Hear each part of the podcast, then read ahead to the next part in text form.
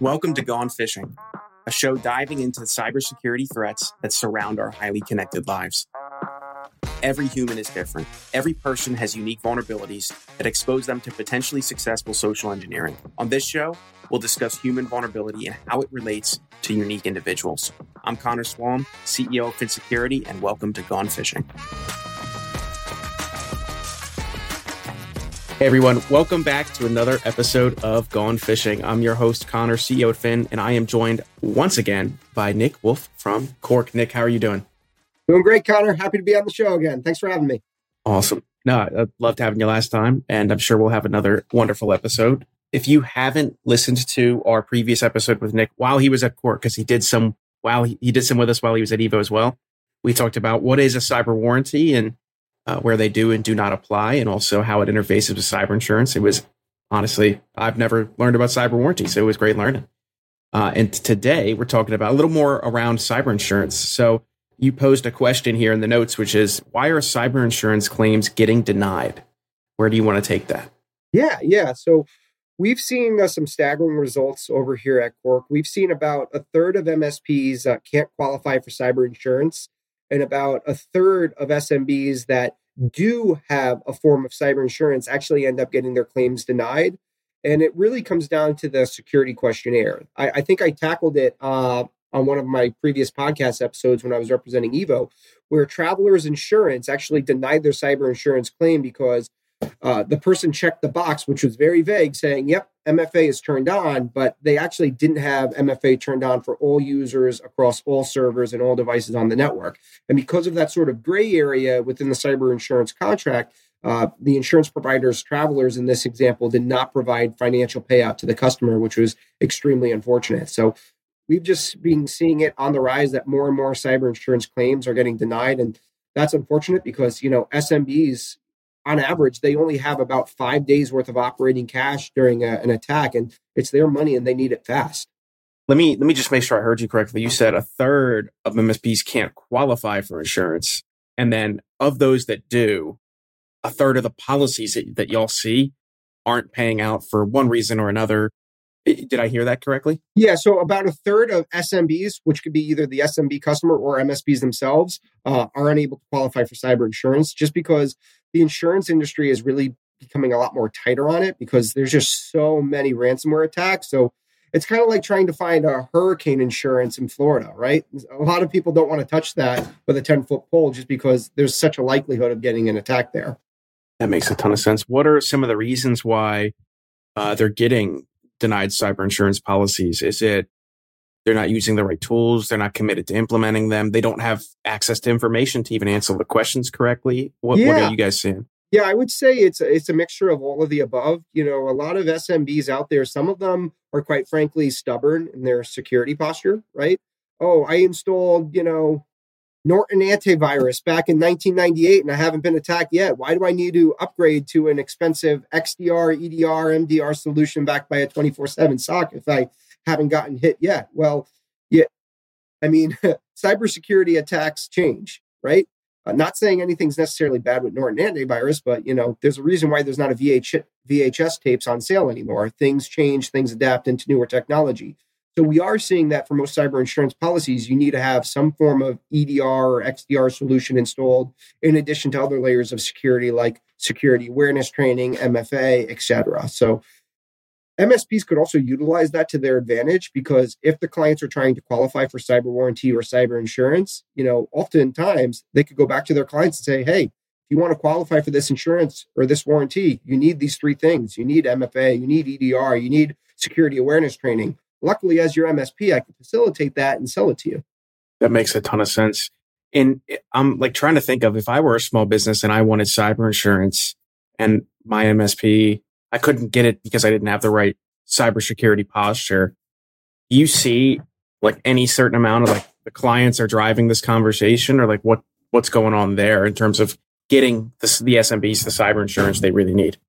Yeah, yeah, I, I, saw that. I saw that a lot often at Evo when I was representing Evo, which is an MFA vendor for MSPs and SMBs, and I'd be on the phone with MSPs all the time. You know, so why MFA? Why now? Why are you interested in an MFA solution? Well, the client reached out to me because their insurance broker reached out to them and it all rolls right. downhill. Hey, in order for us to sell you this insurance policy, you need to have MFA installed. Now, it doesn't matter which MFA system you use, but it really needs to be installed for all users on all applications. That makes a ton of sense. So it sounds like it's just an unwillingness to change, um, or sometimes that comes with a lot of expensive tools that you need to now learn yep. to manage. So. Yep in in my experience, we've seen a lot of uptick in awareness training just as a result of clients demanding it because their cyber insurance policies are clear. This is something you need to be doing.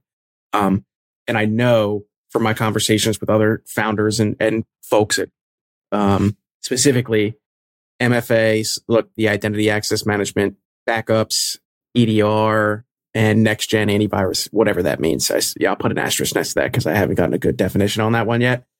Uh, they're seeing an uptick too, just from clients being like, "Oh, I'm doing this now. So if you can't do this for me, I'm going to go find somebody else." But I'd really like to work with you. Yeah, and everybody wins in that scenario when the SMB has multiple layers of cybersecurity involved. Yeah, the MSP is making money because most of the time they're the ones reselling those tools to the client. But oftentimes you're going to see a reduction in your premium. So the cost for your cyber warranty is going to decrease. The cost for your cyber insurance is going to decrease as well. So your cyber insurance might be, you know, $5,000 a year if you have EDR installed, but it might only be $3,000 a year if you have EDR, MFA, security awareness training, and backup installed. There, so there is some rewards depending on your cyber insurance provider and cyber warranty provider for uh, cybersecurity posture. You also mentioned that a third of the claims y'all see end up getting denied. And a, a question I would have around that is, is it just the MSPs, the small businesses don't understand the policy? They don't read it enough to know what they should be doing? Or, you know, I don't want to say anyone's lying, but so it's a mixture of it's a mixture of that, and it's a mixture of a lot of gray area on purpose from the insurance broker because at the end of the day, they make money by not you know paying out claims, so they want to reduce that as much as they can. But they often say send pages and warranty uh, warranty and insurance forms that are you know dozens of pages long to a small business that they probably don't have a full time legal counsel on staff. Uh, at best, you know, they'll give it to a part-time legal advisor to them that might glance it over and same thing to the MSP but most people that are signing off on those policies are not legal experts so it's just a, a misunderstanding and then when it comes down to it and there has been an incident and it's time for the policy to pay out cyber insurance uh, i don't know if it'd be the broker the carrier the underwriter at that point but tells them hey sorry uh, you weren't in compliance with the policy that we wrote and binded you to so Correct. see you, ne- see you next time correct you had this EDR installed, but maybe the EDR was out of date, or you had it on five servers, but not the five servers and four workstations that's on your network. That makes sense. Is now is this a type of a conversation that you think the MSP should be driving to the client, or is it still okay for the client to be driving this conversation up to the MSP, like demanding additional coverage, demanding additional help? What are your thoughts there? Yeah, so really, as the MSP, uh, I would suggest that they drive the conversation because they're not just the MSP; they are the subject matter expert for all things technology and cyber uh, security uh, related at the client's environment. So they really be, need to be seen as a thought leader. You know, having those conversations. Hey, Mr. Client, have you thought about cyber insurance? Have you thought about a cyber warranty? We can't sell you cyber insurance, but it's something you might want to have uh, in the back of your mind.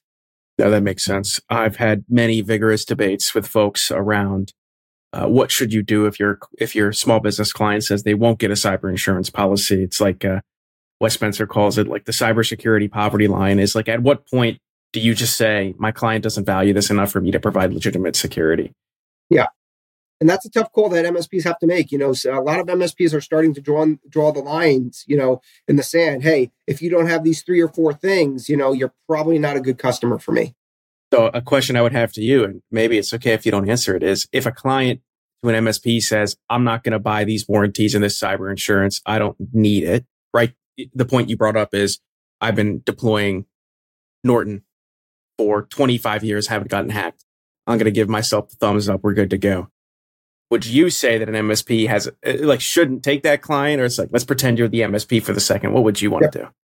Well, I would try to educate the client yet again. It's not a matter of if you have an attack, but when you have an attack. It doesn't matter if you're a small organization or MGM casinos. You know, everybody is prone to these big types of hacks. And, you know, times definitely change. Yeah, you might not have gotten attacked before, but that could definitely change in the future. Um, obviously, you have to look on your return on investment. If it's a small organization with two or three employees and they're stuck on Norton, probably not a lot of opportunity there. If it's a bigger organization with, you know, 10, 20, 30 employees and beyond, then, you know, maybe there's enough margin there to overcome those objections and really develop a plan with them. What do you think MSPs can do to be more proactive? Yeah. So um, it's very important for MSPs to stay educated on all the cybersecurity topics themselves. That could be attending webinars, listening to podcasts, or going to in person events. I would highly recommend an MSP attends at least one in person event uh, per year at minimum. Yeah, they're a little expensive, but you know there's so much uh, content from being at an in person event, whether it's the Right of Boom conference or IT Nation Secure or some of the ASCII events. There's plenty of great events that are out there just to get that in person knowledge as well as networking with MSP peers. That makes a ton of sense. I, I think I did a whole episode on MSP events, uh, not too recent, not not too far in the past. It was all centered around like make sure you know what kind of education you're getting, make sure you know who's giving you the education, what competing incentives may or may not exist behind that. And in a world where the debate of do I consolidate my tools to put them all under one roof or do I use the best in class everywhere? It's like, uh, you know, you'll get you'll get education swaying you one way or the next, depending upon, you know, probably the day a week at this point, if I'm being honest. Yep. Awesome. Um, what is in the fine print of these um, insurance claims or uh, sorry, this in, these insurance paperworks and also maybe even cyber warranties that folks are unaware of? What's like one piece of information that well, I, at least I wouldn't know, but people who are actually in this world might may may or may not know about cyber insurance and cyber warranties.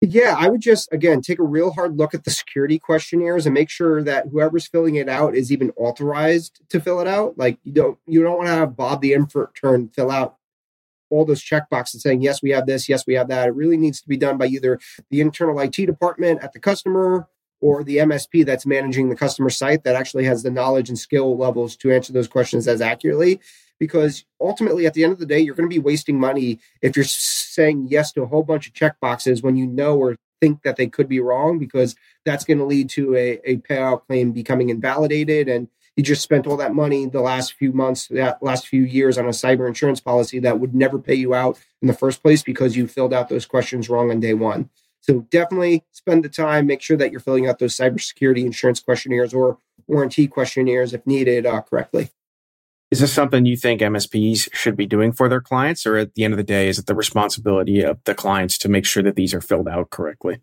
I would say it's it's definitely on the client's burden because as an MSP, you don't want to open yourself up to liability, especially on something that you're not necessarily getting paid for.